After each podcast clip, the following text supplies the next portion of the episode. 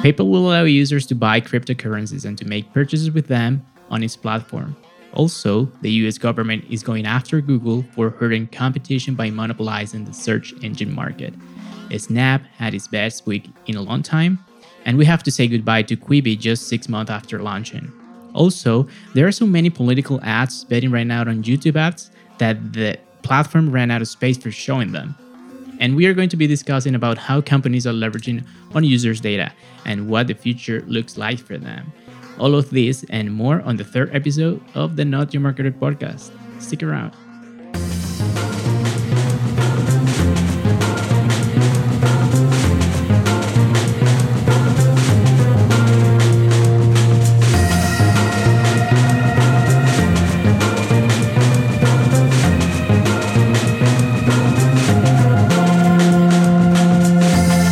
Hey guys, I'm Not Your Marketer, Alberto Limpira, aka Limpy. Welcome to episode three of the Not Your Marketer podcast. Thank you for joining me as I run through some of the of the most relevant news about marketing, business, and tech. This show is launched every other week. If you like it, please make sure to subscribe. And if you're kind enough and leave a review on your podcast streaming platform, I appreciate it a lot. Okay. So let's dig into the headlines. PayPal is betting on crypto by allowing its US based accounts to buy and sell cryptocurrencies like Bitcoin, Ethereum, and Litecoin. They'll be able to be purchased on the platform. According to Reuters, uh, payments made through or to merchants with cryptocurrency will be settled using fiat currencies like the US dollar. So they will not receive payments in virtual coins. PayPal has over 346 million active accounts worldwide and processed almost 230 billion US dollars in payments in the second quarter of 2020, quoting Reuters.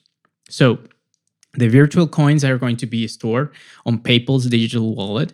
Uh, so, they PayPal is going to be competing with other alternatives in front uh, of cryptocurrency digital wallets. So, why is this important for us? PayPal used to uh, I mean, it's used for many businesses, uh, both online and offline, uh, as their go to payment gateway. So, this will open uh, many doors for merchants, uh, and it's yet to be seen how marketers can leverage on this.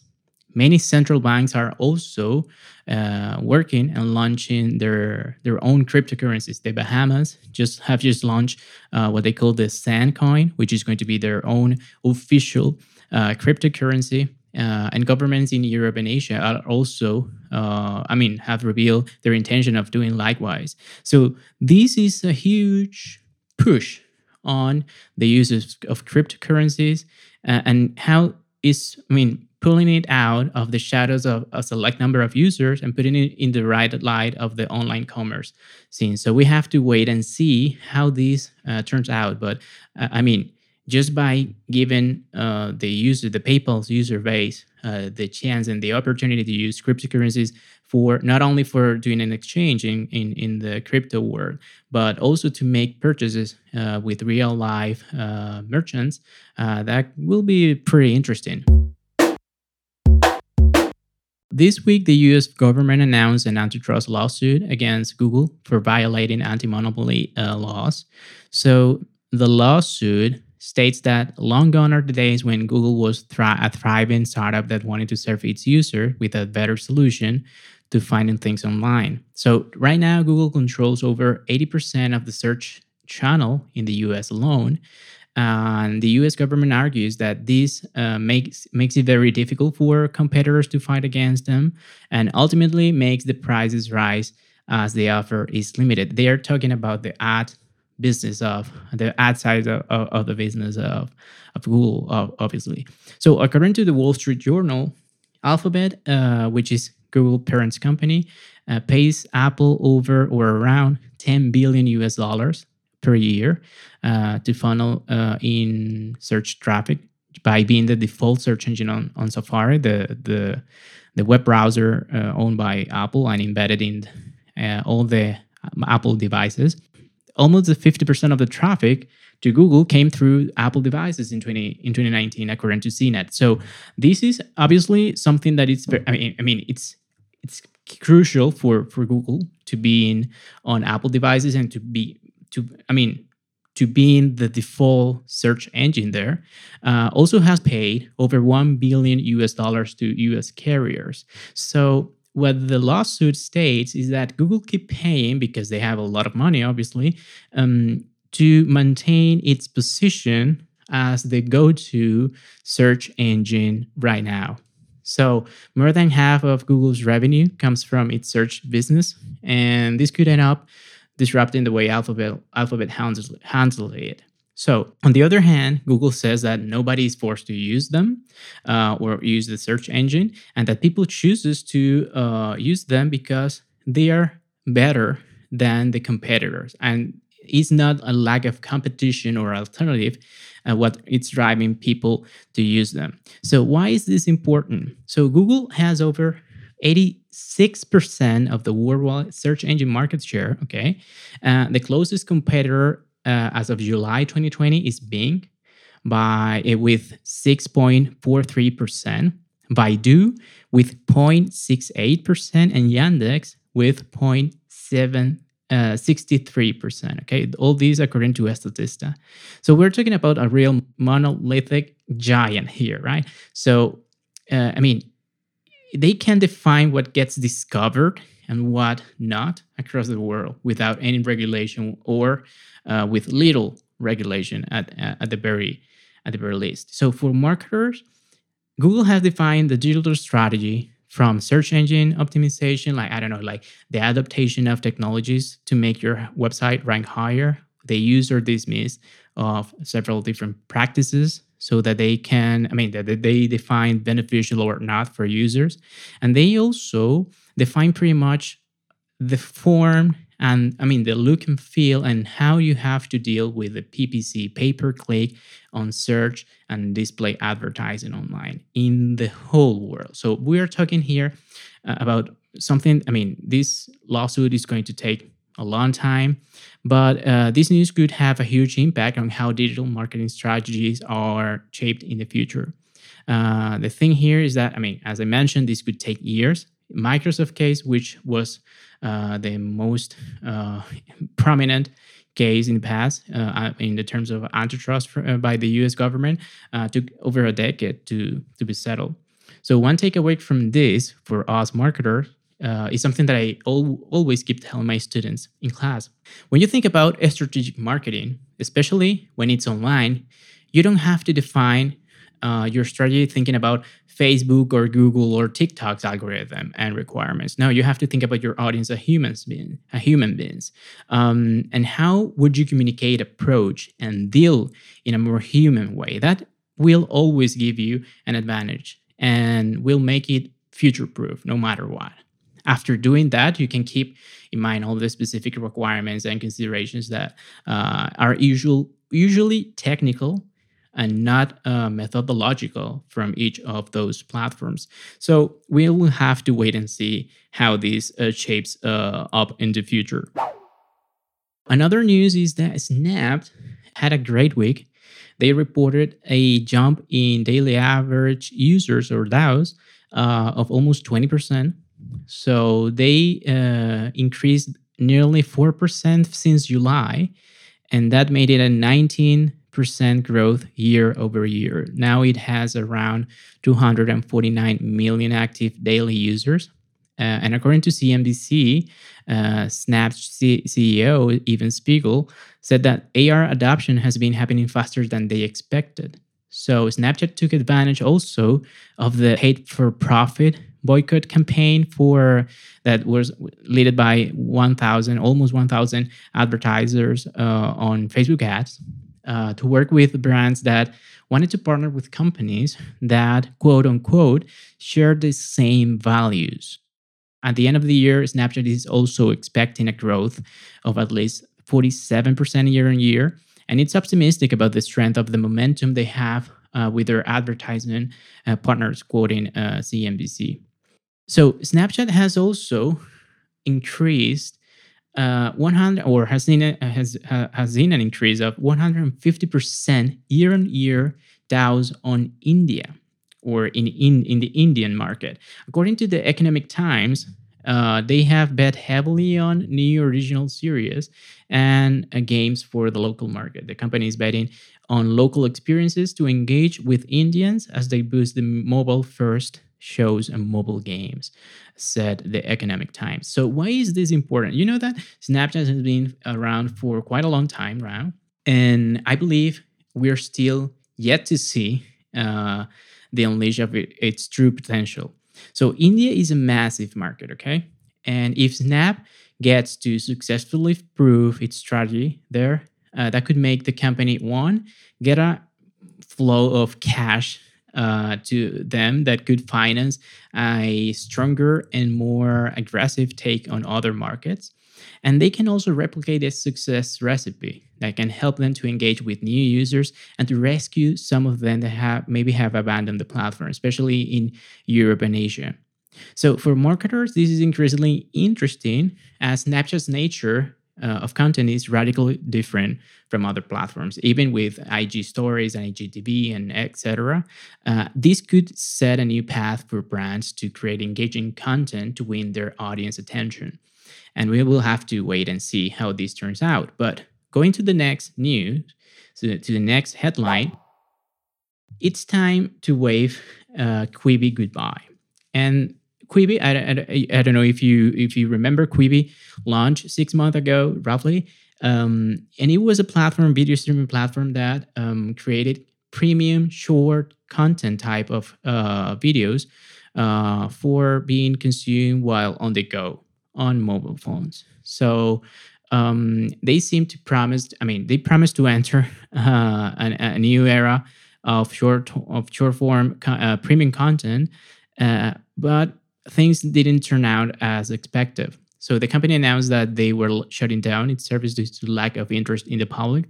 The COVID pandemic may have played a role in Quibi's failure, but also a crowded marketplace with uh, big names like Disney, uh, HBO, NBC, and more getting into the video streaming uh, scene uh, could have have also made it more difficult for them. So the company says that maybe it's a combination of both. So why is this important? So many people, me included, um, I mean, we were happy about uh, to see what come uh, what would come from from Quibi's launch, because they bet uh, or yeah they're bet on um, this new way of creating just uh, content for the the for thinking about mobile first is one of the things that we haven't yet nailed in the digital marketing area. So, I mean, it was an interesting experiment. Uh, and this is something that, I mean, uh, as I mentioned, it has, it has been very hard to capitalize uh, due to the excessive offer of content online right now. So, we have to see how other companies uh, tried to take over on what Quibi was trying to do. We have uh, an approach, I mean, with, with, Snapchat, Facebook, and YouTube, they're working with uh, some content creators. But the thing here with Quibi is that they partner with actual production company. I mean, this was like an old style way of launching a, a video streaming uh, um, platform, right? Uh, maybe Snapchat is working with that a little bit more, but Facebook and YouTube they're partnering more with content creator, independent content creator. I mean, you have the best and worst, uh, or, or, pros and cons for, for each one of those. But we will have to wait and see, and hopefully uh, to see a comeback of someone uh, with an idea that is going to be similar to what Quibi wanted to do in the near future.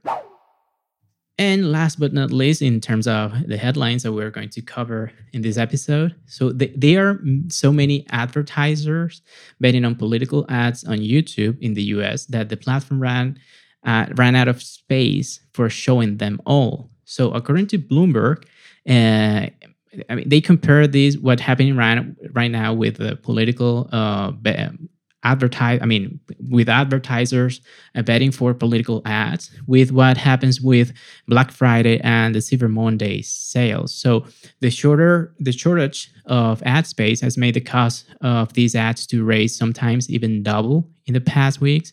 And this has made that companies with limited uh, campaigns uh, with limited budgets to look for alternative of video marketing uh, or video advertisement platforms like hulu and roku All this happens at the same time as YouTube tries to fight misinformation and doubles down on ad review for political campaigns.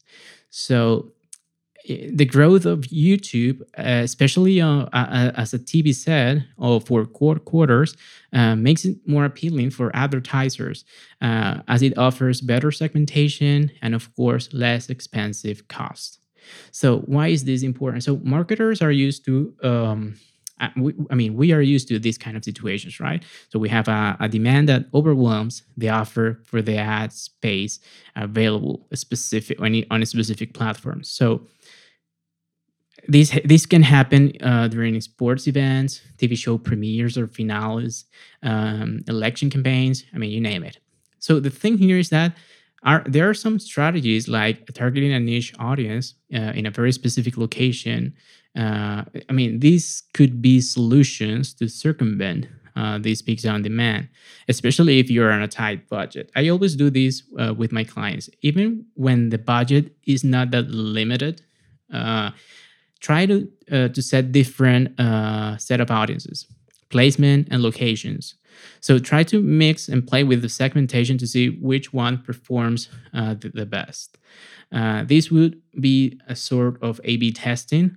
The only thing is that you have multiple variants uh, at a time with only i mean with the only objective or goal to improve the budget performance uh, overall in, the, in situations like this this approach will give any advertiser an advantage. And this is something that many of them are applying right now. So this is, I mean, just happening. The thing here is that uh, a lot of advertise. I mean, what is reported is that many advertisers are targeting the same people in the same location because they are trying to win out on swing states, right? So, well, that's it. So, obviously, the offer and demand, when you have a lot of demand and you don't have enough spa- enough spaces, of, I mean, in this case, ad space for them, uh, prices are going to keep uh, rising and rising. So, you always have to take a look also to alternative for doing your advertising. So, on today's top story, we're going to talk about um, how companies are using the data uh, from customers for uh, their advantage. Okay, so there are many brands and companies uh, and many ways they can uh, gather uh, data from users and customers to offer a tailored experience to them. Right. So today I wanted to talk about three ways uh, companies can do that. the first one would be understanding your customer. Okay, so you can gather data to know how your uh, user or customer is using your product or service, uh, what it does with it, what they love, what they miss, etc. You can track the interactions between you, uh, I mean, your brand and them uh, in a way that was not feasible 20 or 15 years ago. Like uh, when every when they go to your website or to app or to your app if you have one, or any social media interactions. So the thing here is that now you can create profiles, generic profiles uh, that can help you to predict a little bit of how your um, customers are going to behave, which is the second point I'm, I'm going there. Uh, it can help you to enrich your product or service. I mean, to understand what needs to be improved, uh, to add or remove features depending on the usage or the value that it, they're they're adding to the to the actual offering that you are giving to your customers.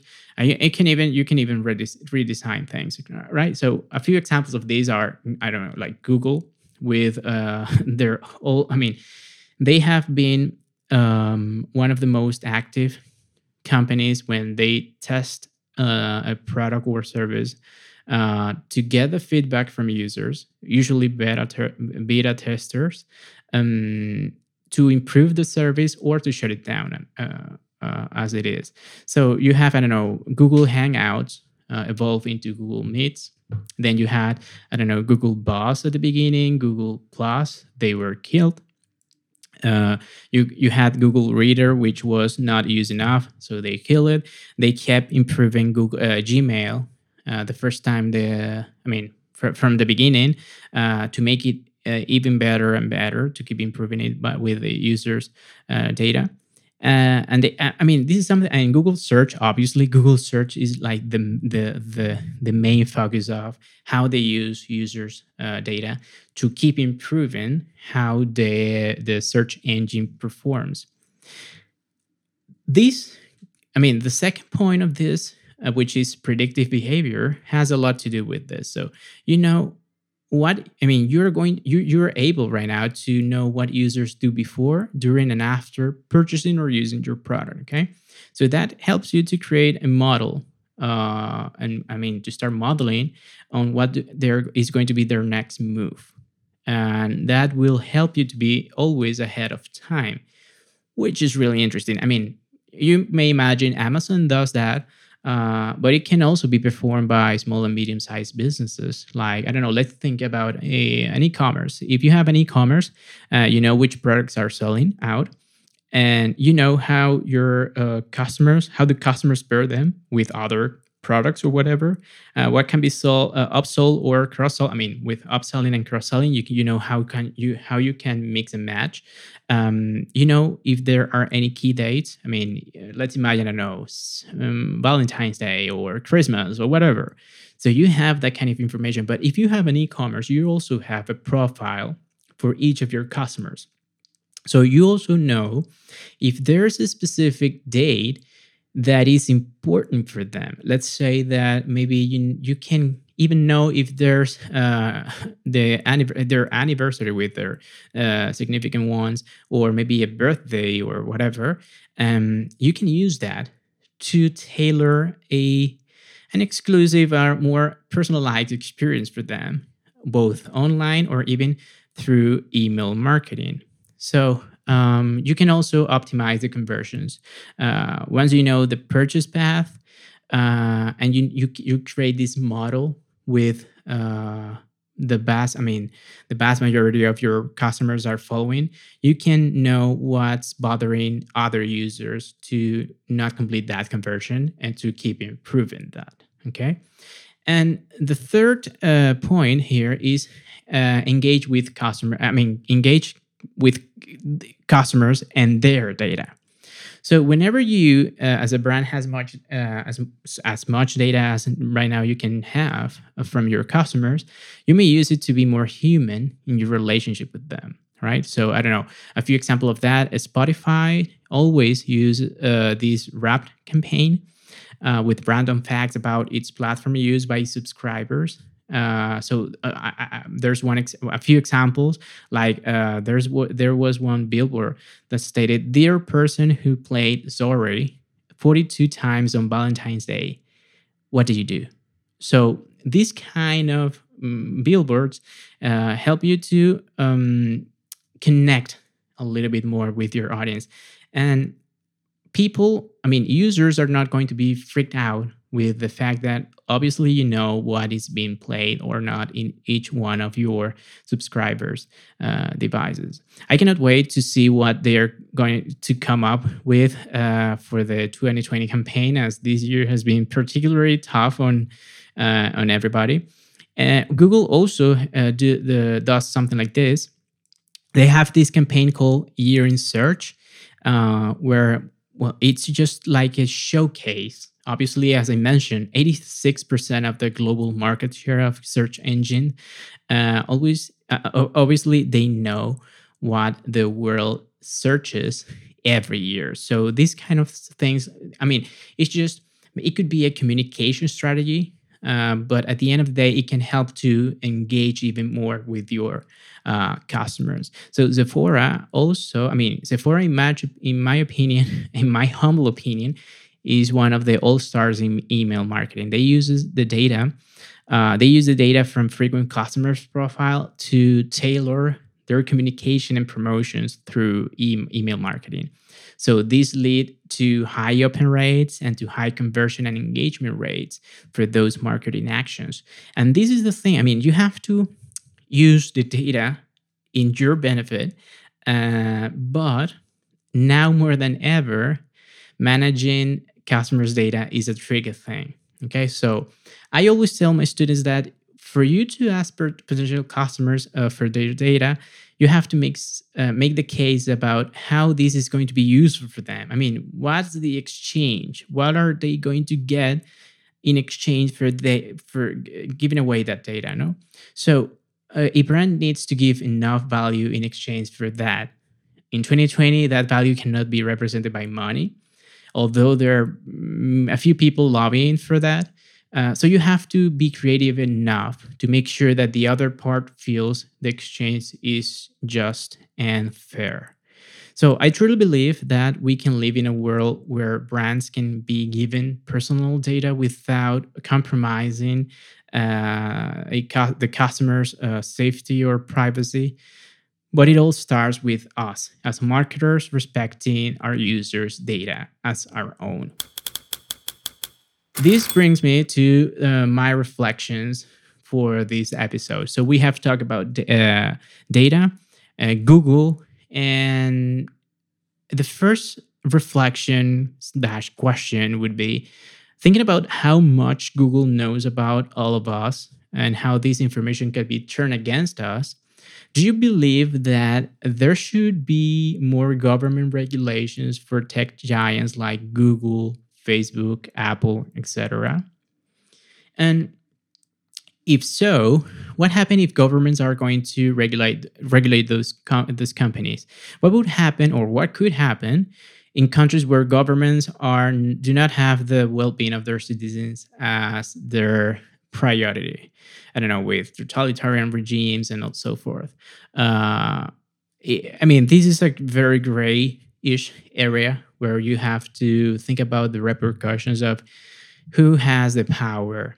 Obviously, the power should not rely only on one side of the of the scale because it's not going to be probably is not going to be fair enough. I mean, I uh, you you may think different, but I believe that companies obviously they have I mean like Google, Facebook, they have their own interests in hands, but they have to also bet for having uh, the especially in 2020 uh, having the well-being of their users uh, as a priority. Because if the user do not feel like it's being uh, considered or is taken care of uh, there might well just shutting the door logging out deleting an account and go somewhere else. The thing here is that we have to deal with, especially especially with young people. I mean, with the younger spectrum of the user base, which is more success- susceptible of misinformation, of uh, data misusage, and so forth. Okay,